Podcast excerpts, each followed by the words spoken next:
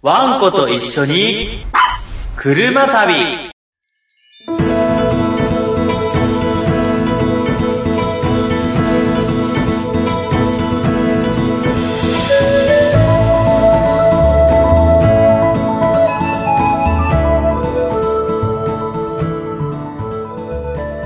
どうも、この番組のパーソナリティで、かけなしのキャンパー、ミッチーです。そして、毎度、ヤナさんです。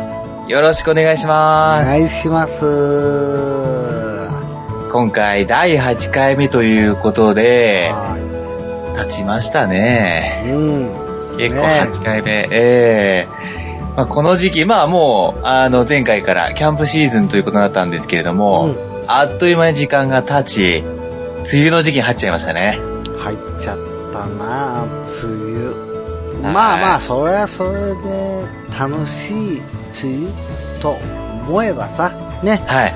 うんまあ、それもキャンプでしょそうですよう。ね。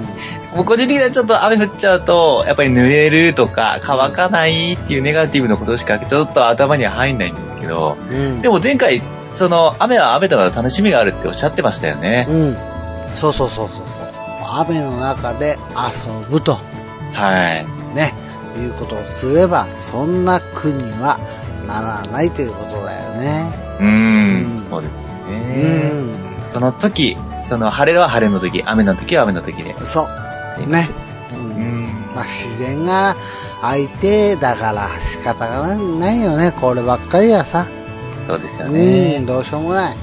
うん。ただ今年はあまり梅雨の時期は長くないらしいんでね。うん。はい。そうね。まあ、雨降ん、さえ降んなければ、60%、な70%ぐらいは成功。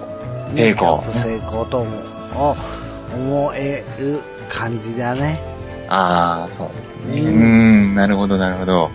まあ、僕もちょっとまだ晴れのしか基本的にはやっぱ考えてないんで、ちょっと雨の日のキャンプというのも、まあどんなのか自分の中でもちょっと探り探りでね、やっていこうかなとは思ってるんでね。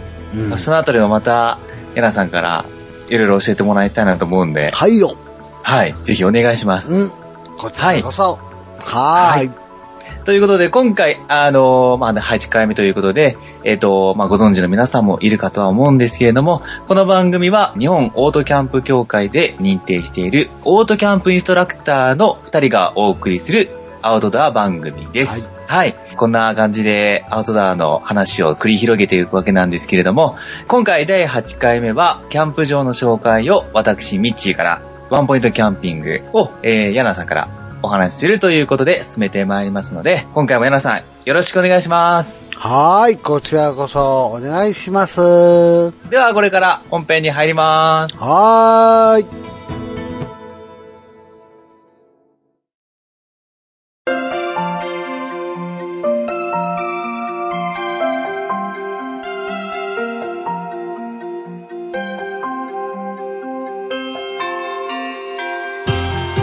ヤナさん、教えて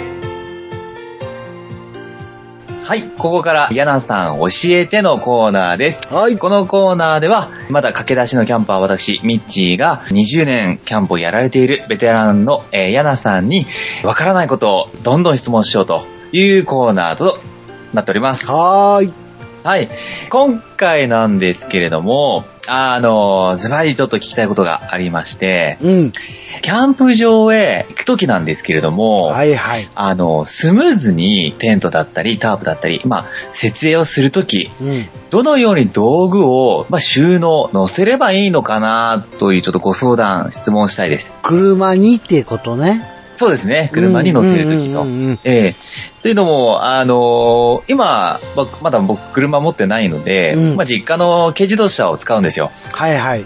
ええで、まあ、一人で行くときはまあいいんですけど、まあ、二人とか、もしくは三人って増えたときになると、やっぱり場所の収納の仕方とか、うん。まあ、問題出てくると思いますし、うん。あとは、キャンプ場について、スムーズにやっぱりテント、タープ立てるって重要なことだと思うんですよね。はいはい。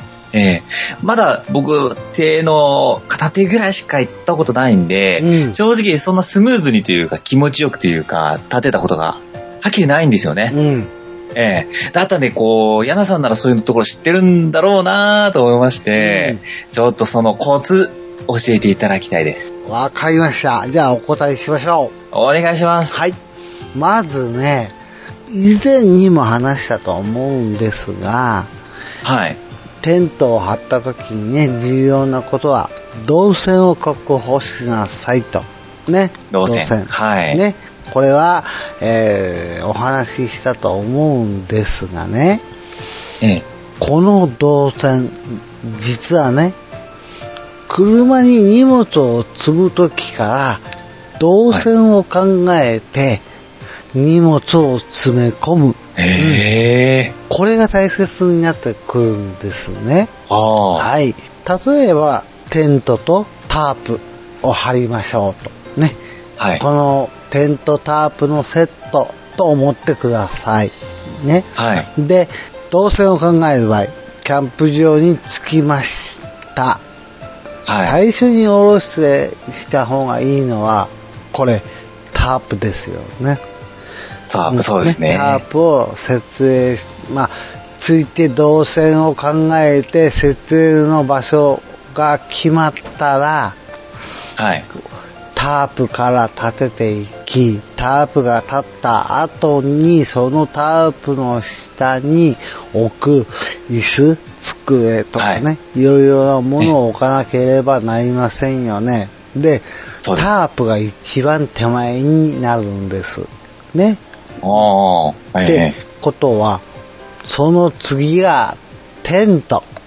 ね？え。うん、テント。で、はい順番からすれば椅子、机があって、シュラフがあって、ね？ええーでだんだん奥に行けば行くほど細かいものになった方がいいんですよ。まあ、当然スペースとかね、形があるので、すべてがその通りに並ぶかといったら、これはちょっと違ってはきますけど、うん乱雑に入れてしまうと、どこに何を入れたのかわかんなくなってくんですよ。そのうち。うん。で、例えば、キャンプに行く前ね、あ、これは今回使ってみようかな、このキャンプでって思ったものなんかを入れて、それがどっかに行ったかわかんないなんて言うと、はい。ああ、せっかく使おうと思って持ってきたのになーってなってしまうわけですよ。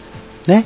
なるほど、ありそうな。ん、で食材も考えた場合はさ、えー食場食材を地産地消でやった場合は当然現地で買うということがあるんですけどもまあ、え時々ちょっとこれ現地でそういう買えそうなポイントがないなといった場合、うんね、えーじゃあ多少のものはというか、まあ、主要なお肉とかそこら辺なんかちょっとこっちの方で買っていっちゃった方がいいんじゃないの？ってことになった場合は当然クーラーボックスも必要になりますしね。まあ、そね、ね当然夏なので、これから先はね、シーズン的に、えーそれだけじゃなく、クーラーボックスは必要になりますよ、当然ね。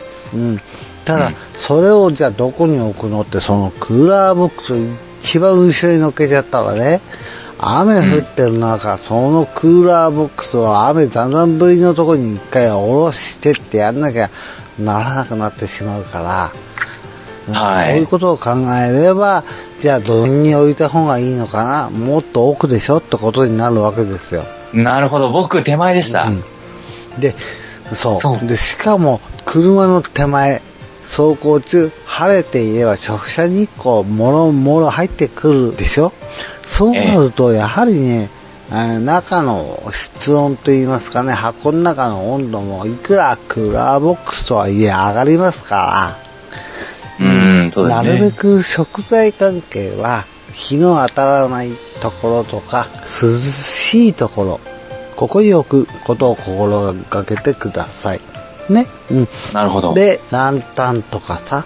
うん、そういった細かいものは全然後の方に出すので前の方に積んでしまって構いません。はい。で寝袋もね、えーそういうのも前の方でいいんです。で、大切なのは、タープが一番手前になって、その後に、まあ、椅子、テーブルがあっても構わないですね。で、えーし主要のドームテントがあっても構いません。うん。うん、うん。これをやはり種類に分けてって言えばいいかな。だから、えーランタン系、光系はこの辺とかね。はい。うんで、ええキッチン系で必要なものはこの辺。で、あとは寝具ね。寝るためのものはこの辺。って分けといた方が、あっちこっちゃだと、あれどこ行っちゃったのってなってしまいますよ。ああ、なるほど。で多分ここで聞いてる皆さんね思ったと思うんですよプラスチックのなんとかボックスって、はいね、うんうんうんうん。そこに。入れればいいじゃないって思うんですけどあれってもうはい。形が決まっちゃうんです、うーん。ねうん。でなるほど。えはい。たまにはイレギュラーなものを持っていくことが多いのでその時に形が決まっちゃってるとどうしようもできないんですよね。あ細かいもの、細かいものはそういう中に入れて、例えばランタン系とかね、えー水場周りとかね、そういうんで書いておけば、まあまあわかりやすいとは思いますよ。細かいのはそれでいいと思いますけども、動線を考えておかなければいけないということですよ。あ、なるほど。ね、あとは動線を考えた上で、ね、個人個人、まあ、ね、ミッチーが、ミッチーの使いやすいように、動線の置き方を考えればいい。うん、自分たちのキャンプスタイルというものが出来上がってくれば、持っていくものが決まってきますからね。大体が。どういう風に置くか、動線を取るか、ね、動線を考えて積むかですよ。いやー、じゃあもう本当に同性の重要さって、キャンプでは本当に必要ですね。重要ですね。すべてがそこに繋がってくるんだよね。あー、うんなるほど。そこを失敗すると、もう設営の前から、ね、もう、はいやっとしちゃうんだよね。失敗したと思って。うんあー、なるほどね。いやー、じゃあちょっとそれ今回から意識してみようかな。ねで、ちゃんと積んでってみや。ではいあのーまあ、考えてる人なんか、こう、ぐらつかないように、なんかバンドでね、締めたりとか、しそういうことしている人もいるし、で、例えば、ええ。シュラフなんかあれ、ね、結構なクッション代わりにななるからさ、だあれは軽い。あー、え。こうガタガタガタガタ走ってて落としちゃいそうだなっていうところにちょっとシュラフをポンと置いてあげるとさ、うん逆にクッションだったりして音がしなかったりね、するでしょ。まあそういうのもね、考えてそうです。やるとええ非常にいいね。ええうん。なるほど。隙間を埋めたりとかそうですよね。ものによっては、この場所に置くとベストだよっていうのはありますよね。で、ああ、すごいそこまで。っていええうものが決まってくるとね、はい。行きと帰りで、あれ、これどこにどうやって入れたっけなってことが起きないわけだよね。ね。うんもう確かにそうもピッピッともう決まったところに決まったものがあって、ってなるわけだからさ。うん。だから行きも帰りもほとんど車の中の荷物の位置はまあ一緒でしょ。ってこと。これができれば、うんうんもう、もう安心ですよ。うん。なるほど。奥が深いなもうね、長いことやってるとね、本当にいろんなことつまずくんだよね。ああ、そうそうなんですね。うん。いや参考になりまし以上た。です。え、ありがとうございます。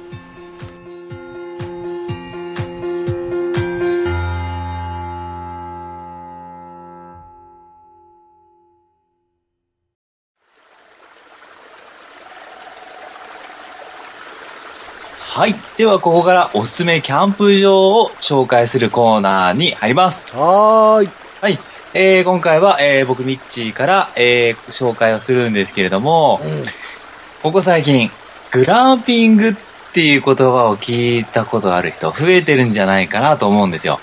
グラマラスキャンピングですね。そうですねう。んまさにおっしゃる通り。つまり、まあ、豪華とか魅力的とかね。うん。そういった、えーと、キャンプスタイルっていうものがね、ここ最近に入ってきて、まあそのきっかけとしては、やっぱり、やっぱり手ぶらで、気楽に、でも、こう、思いっきり、外での体験を楽しみたいっていうニーズが高まってきて、で、それぞれのね、テントっていうのはやっぱり、どんどん、あの、質のいいもの、さらにどんどん広いものが増えてきたっていう、そのそれぞれの道具とニーズが合体した時に生まれた、まあ、ものなんですよね、ここ最近ね。うんうんそのグランピングのサイトがですね、6月、7月にどんどんどんと続々とオープンしてるんですよね。ほー。ええそれをちょっと今回まとめて、まあ3つに絞るんですけども、紹介したいと思います。なるほどね。まあ、グランピングもね、うん、まあ、キャンプなので、えね、まあ、その情報も全然新鮮な情報だよね。そうですね。やっぱりちょっと今のキャンプってどうなのって知りたい人に、まあ、こんなのもあるよという一つの、まあ、参考というか、てまあ、こう、こんなのもあるというご紹介でね、うんあの、聞いていただければと思うんですけれども、了ただ解、ええどれも豪華、そして広いです。はい。ではまず一つ目。はい。え、えー6月29日に、えーオープンをするキャンプ場で、キャンプ場名、グラックスというのがオープンします。名前からすごいね。あ前からすごいですよね。もうまさにグラックス、グランピングのキャンピングをちょっとこうなぞらえてね、キャンプ場なんですけれども、こちら、えー住所が京都府南丹市にあるんですけれども、こちらに、まあ、老舗、ちょっとまあ歴史のある、瑠璃系温泉という温泉施設があります。この瑠璃系温泉の隣にオープンをするとほう。はい。もう、そのキャンプ場から、この瑠璃系温泉まで、徒歩3分です。近い。もうほんと隣っていう距離なんですよ。なので、まあ、キャンプして、まあ、汗かいたとか、バーベキューしたとか、まあ、それで気軽に行けちゃう距離なんで、もう、あの、キャンプの、キャンプの楽しみでやっぱり温泉っていうのを選ぶ方多いと思うんですけど、そう。もうまさにそれはもう3分だったらね、最高だと思うんですよね。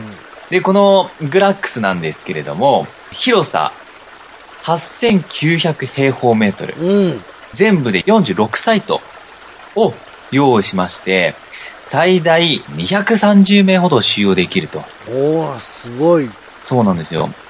6月29日オープンでこんなに人に人が入るということなんですけれども、えー4月から予約を開始しまして、1週間で約500件もの問い合わせ、予約の電話があったそうです。おー、すごいね。すごいですよね。230名の収容人数に対して500件の問い合わせ、予約。ああ、これはもう注目しているってまさにもう、これですぐわかりますよね。うんそんだけグランピングというものの人気が高いってことだよなそういうことですよね。現在、えっ、と、グランピングの専門誌というのも出てるんですよね。あとは百貨店と組んで、キャンプのキャンペーンだったりフェアをやるぐらいなんで、都会の人でもやっぱりこう、割とね、キャンプというかそういったグランピングっていうのを触れる機会も増えてるっていうのもあるかなと思うんですよね。うん。で、そのグラックスは、ちょっとあの、その名前の由来ちょっと言い忘れたんですけれども、名前ね。グリーンとリラックスなるほど。組み合わせたんですで、よ。グラッえクス。えなので、そうなんでです。ということで、そういうと、豊かなまあ自然に囲まれて、体も心も安らぎつつひとときを過ごせる。そういった思いが込められていると、えー担当者もおっしゃってました。えーで、運営をするのはですね、全国に、あの、旅館とかホテルを運営されている加藤プレジャーグループというところでして、まあ、瑠璃系温泉を、まあ、運営しているところなんですけれども、ええまあ、ホテルで、まあ、ホテルとかそういった、えっ、と、リゾート系がキャンプ場をオープンするというのは、稀なケースだそうです。普通だったらやっぱりキャンプ場が運営するとか、やっぱり、まあ、キャンプに精通する方がオープンするとか、まあ、もしくは、あのーまあ、名前で言っちゃうんですけど、まあ、星のやリゾートさんみたいなのが、キャンプの、あのーまあ、キャンプ場ではなく、キャンプの、その、グランピングサイトだけを作るっていうのはあるんですよね。ただ、キャンプ場運営って、全く別の世界じゃないですか。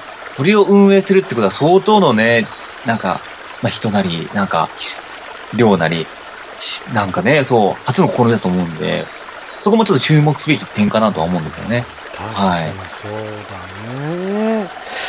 キャンプ場自体だもんね、経営ね。すごいね。そうなんですよね。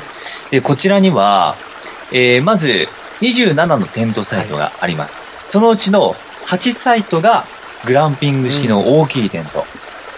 で、19サイトが、まあ普通のノーマルのテントとなっています。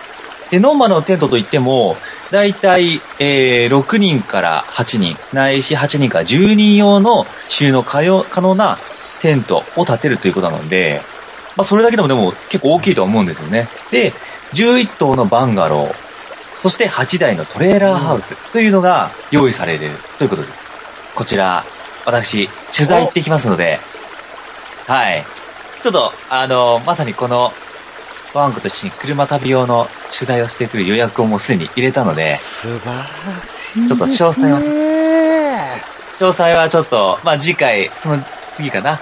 8回、えー、9回目、10回目、どっちかでちょっと入れさせていただこうと思うんで、その詳細はちょっと後ほどご紹介したいと思いますので、楽しみに。これは。はい。そうなんです。はいこれが一つ目ですね。うん。二つ目。えー、ちょっと長いんですけれども、ワイルドビーチサイ、シーサイドグランピングパーク。絶対、海だね。海そうですね。まさにうんビーチが入ってる時点でね、うんビーチ、シーサイド入ってる時点で、うんまさに海うん。とかね、そういった、えー、とイメージがあると思うんですけども、こちらは千葉県の木更津市にできます。あ、そう。はい。もう大体まあ、都心から車で30分ぐらいで行ける距離なので、やっぱりグランピングを身近で楽しみたいっていう人にはね、まさにここは絶好の場所かなとは思うんですけれどもね。こちら、えーはい運営するのは、豊洲にありますアウトドアパーク、ワイルドマジック。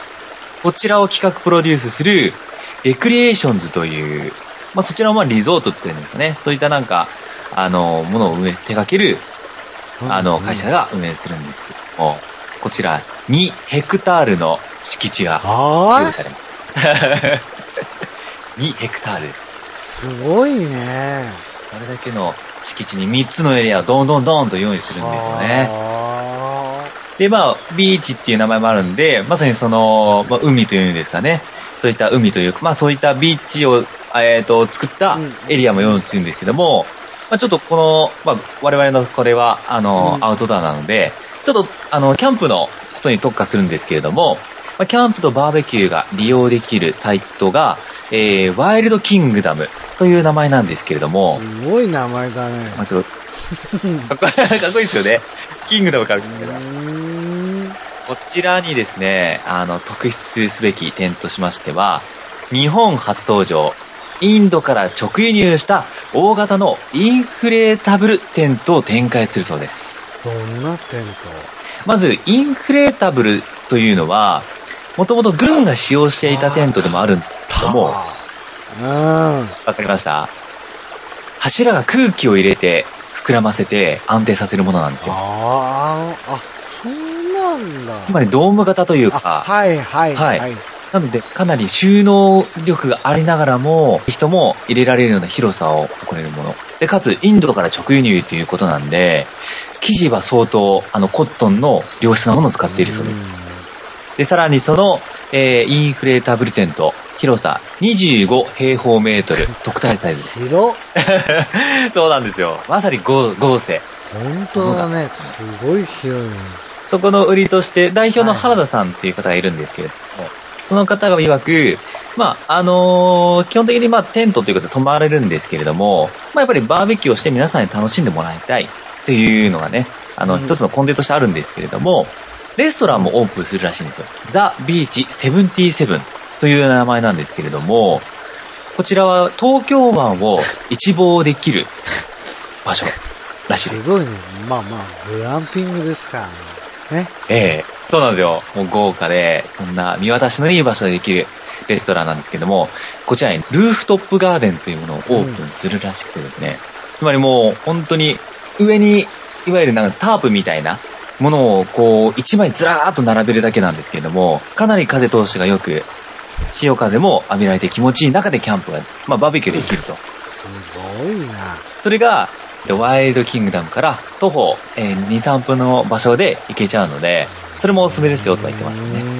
で、もうまさに地産地消に近い、もうほんとその場で、その地域で採れたものをすぐに輸入して提供してくれるということなので、食うるさい人にはここは持ってってるかもしれませんね。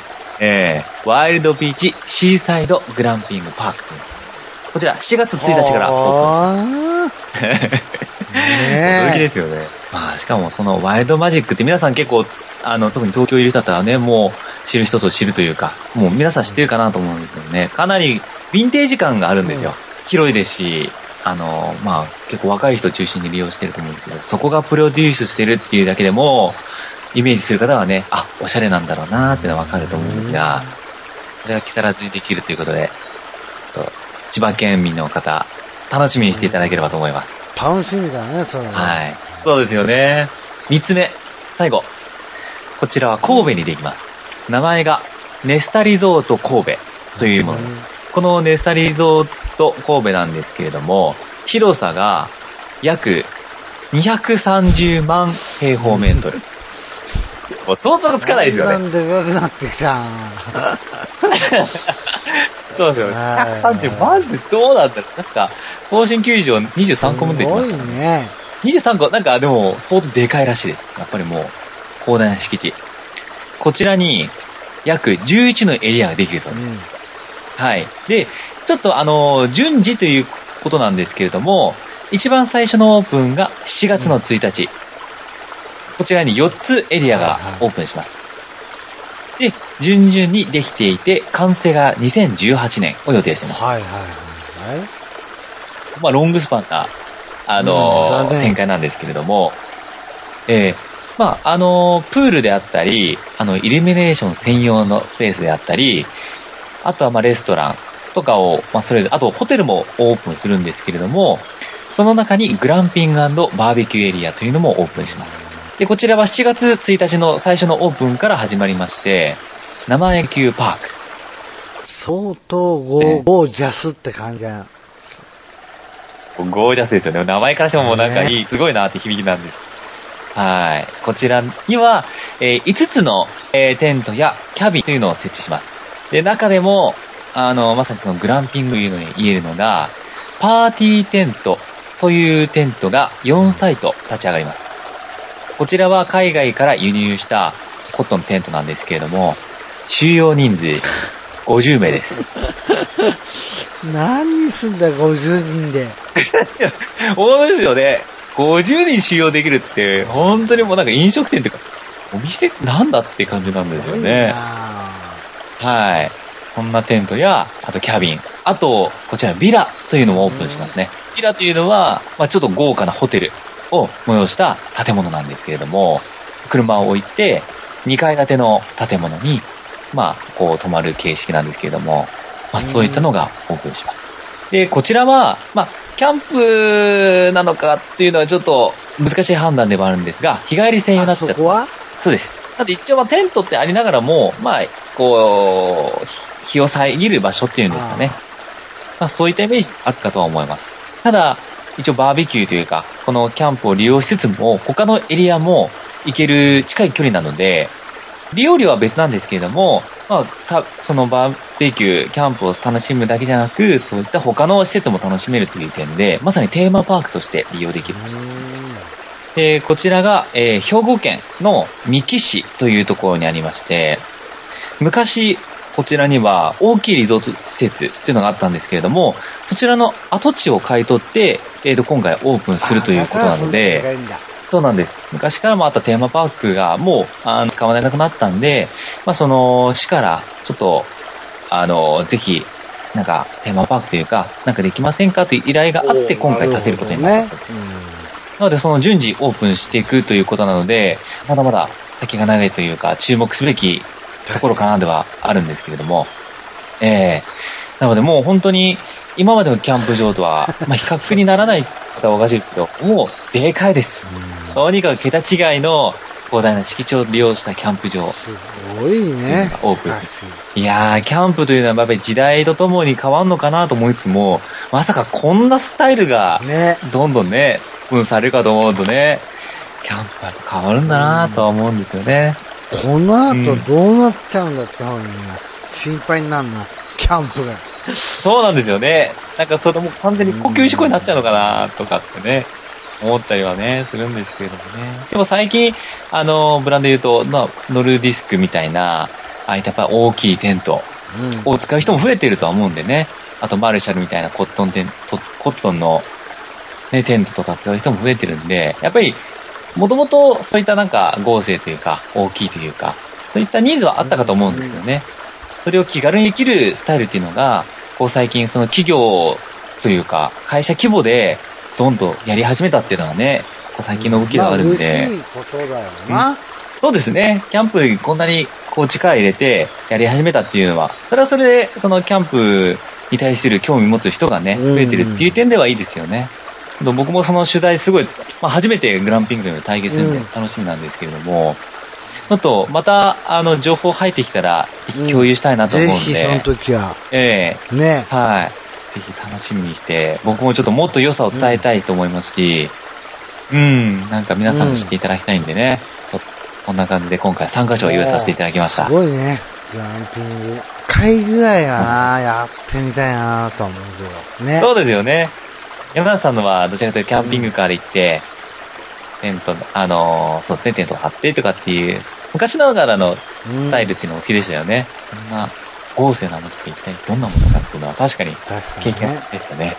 僕もちょっとやっぱり、なんかやっぱり楽しいだけじゃなくて、ちょっとおしゃれというかね、そっちの方にもやっぱりやっていきたいなと思うんで、ちょっといい参考になるかなっていう、ちょっとまあ勉強がてら楽しんでくれるかなと思います。あそうね。はい。ぜひ、うん。いいリポートの結果をお待ちしてますよ。ねそうですね。まあ今回はそういう感じですかね。素晴らしい。では、ここで、えー、キャンプ場の紹介が、紹介を終えまお疲れす。様。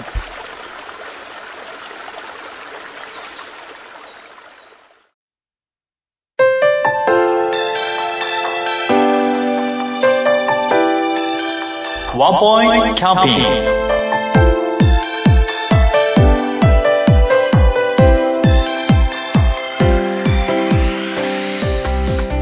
はい。では、ここから、ワンポイントキャンピングのコーナーです。はいはい。はい。ここでは、キャンプに役立つ情報を一テーマに絞って紹介をしていきます。うん。はい。今回は、柳さんからのご紹介です。おはーい願い。します。はい。今回はね、前回の炭の種類といいますかね、それを紹介したんですね。はい。で、今回、ね、皆さんね、炭もやりますけども、焚き火もね、キャンプにはね、醍醐味の一つなんですよ。焚き火。うん。不思議と、炎を見るとさ、落ち着くんですよね。落ち着きます。それ、うん、僕、ねそれで結構焚き火が好きだっていう方は、キャンパーの方多いんです。ああ。ね。うん。そうですよね。はい。では、焚き火をする場合に、使う薪によっては、日持ちがしません。気持ちしない。うん。ね。どの薪を使った方が、コストも安く、ゆっくりと炎で落ち着けるかということですよね。うん。うん、うん。単純に薪って言いますけど、実は薪、ね、普段よくキャンプ場で売っている束にして500円から600円ぐらいかな。そういうの薪があるんですが、えほとんどね、はい杉が原料です。次。でこれは針葉樹薪を使う場合、針葉樹の薪と広葉樹の薪がありましてね。うん。で、針葉樹の薪というのはほとんど火付け用の薪なんです。ですから、へーえーキャンプ場で売っている薪があるんですけども、それを買ってきました。よし、じゃあね、ちょっと火をやろうって言ったって、まあ、という間に燃えちゃいますよ。うーん、そうなんですか。そこそこ火の大きさを、まあ、中火ぐらいで、えー燃やそうかなって思っていれば、30分で一束軽くなくなります。ね。杉は。早いですね。ね。で、非常はいに火のつきがいいから、あ、消えてきた,、はいきたなって思った瞬間に一本ポッといってもまたブワーッとなってでだだから調子よく何本も何本も入れてしまうと本当に30分ぐらいでなくなってしまいますよね。早いな、えですから紅葉樹と針葉樹コラボと言いますかね。上手に使ってえ火を楽しんでもらえれば長い時間燃えているんですよ、えうーん。そんであの最近だとねキャンプ場でも売り始めるようになりました紅葉樹の薪をはい。もしなかった場合は、キャンプ場近辺にあるホームセンターに行ってみてください。大概置いてありますから。ね、じゃあ。何の、何の紅葉樹がいいのか、くぬぎ、ね、くぬぎ。桜、桜、いいですね。菓子、焼き。おーおーおーね、小ならがあるから、まあ、これ、小ならというのはどんぐりの木ですよね。カシ、ケヤキ、桜。これは、まあ、えーほとんど、全部がじゃないですけどね、ここのうちのどれかは絶対に置いてあります、ホームセンター。に。で、束に、えー一束、大体ですね、えー700円ぐらいです、売ってるのは。この置いてあるホームセンターにもよるんですが、30センチものと40センチものって置いてあります。はい。はい本来ね、えーこの薪は、えー家庭用のストーブの薪ストーブなんなんかで使うものに、あ、ものなんですけどね。はい。で、はい。えー40センチものの薪、えー皆さんファイヤーストーブ持っていらっしゃる方ね、焚き火台ですが、うん持っている方で、はい。自分の焚き火台の大きさを、おはい。しえーしっかりこのぐらいの大きさだよねっていうことは覚えておいておいてください。えーはい例えば、ロゴスさんだと M、L、LL という3タイプあるのかな？確か、えー、焚き火台がね。おーで、えーはい M の場合、L, L と LL はまた違うんですけども、M の場合、この M を持ってる方がね、例えば、えー40センチの、んその40センチのやつを買ってきてしまうと、入りきんない部分の方が多くなっちゃうんですよ。ねうーん。じゃあ、どうするかというと、ちょっとしたノコギリ売ってますよね。畳めるようなやつ。うん。うんあれで40センチのやつを、まあ、半分にカットしてあげると倍になるわけですよね、束がね。うん。その、増えた薪を上手に燃やしている方が、非常に長く火が持ちます。いいですね。で、えー、カシとかクヌギというのは、日持ちがよく、で、まあ、火力がいい。うん火力がいいということはどういうことか。うん炎がちゃんと、お立ってと言いますかね。小さな炎ではなく、うん本当にメラメラと燃える炎が、ね、ずーっと続くんですよ。いやー、深いな針葉樹の杉を火付け用の,、の薪で、えー火をつけてその上に広葉樹の欅とかね、うんそういうものを置いてその欅の太い薪の方に火が移ればもう大丈夫ですよ針葉樹のその杉はいりません、あとはえー上手に、えー火をね全体にって言えばいいんですが薪の底につくようにやってもらえれば、はい。どうだろうな結構薪も半分にすれば持つしうん。あの火を見て非常に心が落ち着きますうーん、いいですね。あの冬場はねちょっと1本2本多くね薪をくべてあげると暖も取れますから、ああったかいじゃないですかあー、いい。ね、うん、あったかいですね。そのねえーその燃えているねはい。横にですよちょっと串の長いもののうんところに鮎とか何かを刺して、えー焼いて食べたりとかね。あんな美味しいんですよね。そうか。いや、僕もちょっと利用するとき、うん。すごいよく見てみよう。近くのね、本当にホームセンターにちょっとちらっと、まあ、あの、この辺の、ね、この辺の普通の関東の、うん、ホームセンターにも売ってますよ。あの、趣味であ自宅の薪ストーブ持ってる方いらっしゃるから、その人たちが買いに来るので、うんと関東のといいますか、都心のおホームセンターでもあります。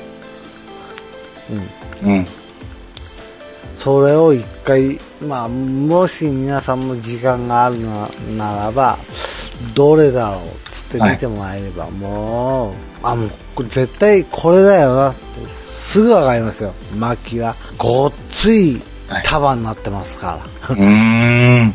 私なんかいつもそれを一束買ってって、ナタとノコギリは持っていますんで、自分でね。で、まあまあ、ナタは、あの、ちょっと細く砕いたりするときにナタは使うんですけども、あとはノコギはいリで、ちょうどでかい薪を買ってきた場合には、もう、半分に一生懸命切ってますよ、私。いやー、楽しみだなー。ちょっと僕もやるの。一回に焚き火をすると、ハマっていくね。あー、そうですよ早ね。く夜来ねえかな、なんてさ、思っていて、やっと夜だよって思うと雨降ってきちゃうんだね。そうですね。うん確かに思っちゃうなよ、なんと。きなそんなうんうん考えて何でもいいのかな、ねなんてあ思って。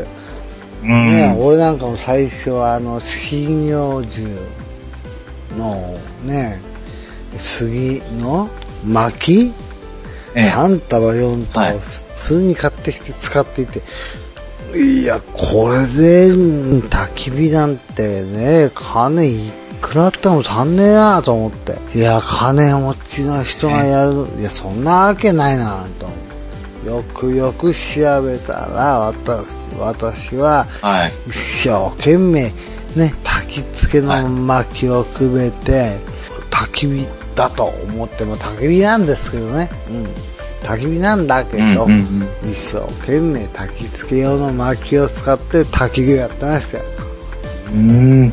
いやー、夢があるな。ー楽しみ。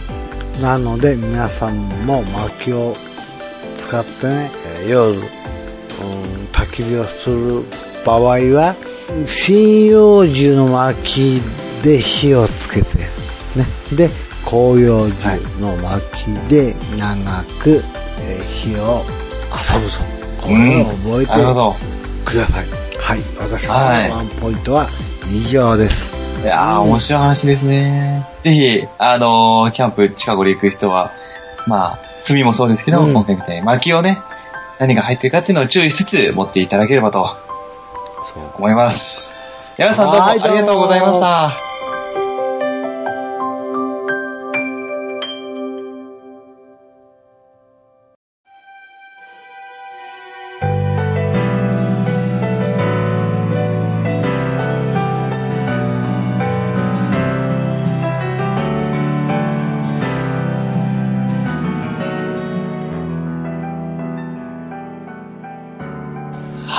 では、エンディングではーい。す。はい。まあ今回はグランピングの紹介や、うんまあ薪の紹介、そして、まあ、収納方法のね、うん紹介もさせていただいたんですけども、今回柳瀬さんどうでした？一通り収録してみて。やっぱりさ、あれもこれもってなると、奥も深いなっていうのも改めて実感したし、それに、最近のね、このキャンプ情勢といいますか、うんええそういうのも、まあ見てみると、それってキャンプって思ってしまう、私はね、古い昔のキャンプのスタイルでやってるものうんから見ちゃうとさ、やっぱりグランピングってキャンプって思っちゃうんだけど、それってキャンプって思っちゃう。ね、たなるほど、なるほど。たただでもそれはやはりさキャンプはじゃあ土の上でやらなきゃいけないんだよっていう定義をね私が自分の中で引いちゃってるっていうか、だけのことなんでさそれもキャンプだよそうですようんね。結局は自然に近いところで美味しいものを食べたい、ええ。これはさグランピングも普通のオートキャンプもここは一緒なんだから、そうですね。原点というか、根本は変わんないですよね。それをうん求めてやっているというだけなんで、そのええやっている道具がこっちと向こうがちょっと違うと。そうですねだ。けなんだうん。そういった方ではね、なんか、まあずっとが、ずっと昔からキャンプやってる人はグランピングやり、うんで、グランピングで興味を持った人が本格的にキャンプをやり始めてみたいな、そういうキャンプの発展がね、今後もあるといいですよまあね。そうだよね。あ、うん、根本グラは、ンピングでやっぱり来てる人たちが、いや、ええ森の中でこういうことするとこんなに楽しいのか、うん、うん。ね。で、その時に、いや、だったら、ああやってちゃんとテントを立ててやってる人たちって、もっと違う刺激があんじゃねって思えば、やるし、うん、ね。そうですよね。そういった意味では、またどんどんグランピングもオープンしていくと思うんでね。ええ、またそのあたりは共有したいなと思いますし、またね、焚き火とか炭とかね、そういったもうちょっと深いところもね、紹介しつつという感じで、ね、そうね。うん、やっていけばなとは思うんでね、これから僕らも発展していくかなと思うんで。あまあ当然当然。発展しないとさ。えそうですよねね。はい。そういった意味では、キャンプの、その、バリエーション増えるともに僕らも成長していきたいと思うんでね。ミッチーがどんどんどんどんハマっていく姿がね、そうですよね。は癒されるわけだ。い。どうだったろう。いや、大丈夫だ、ミッチーは、間違いなく、どんどん深みにはまっていきますが。そうですよね。うん、僕ちょっと突き詰める性格なんで、そうね。ね、うん、キャンプの楽しみ方とか、キャンプの明日、なんだろうね、そういったのもどんどんハマっていきたいですし、で、やっぱりキャンプインストラクターっていうね、あの、資格もあるんで、それを広めていきたいっていうこともしていきたいんでね。もちろんね、そっちもあるから。そうですね。まあ頑張ってややっていきましょうよ。ねそうですね。うん。はい。今回はこんな感じですかね。ですね。はい。それでは今回はこの辺で、皆さんのワンコが幸せに暮らせますように。またお会いしましょう。さようなら。さよなら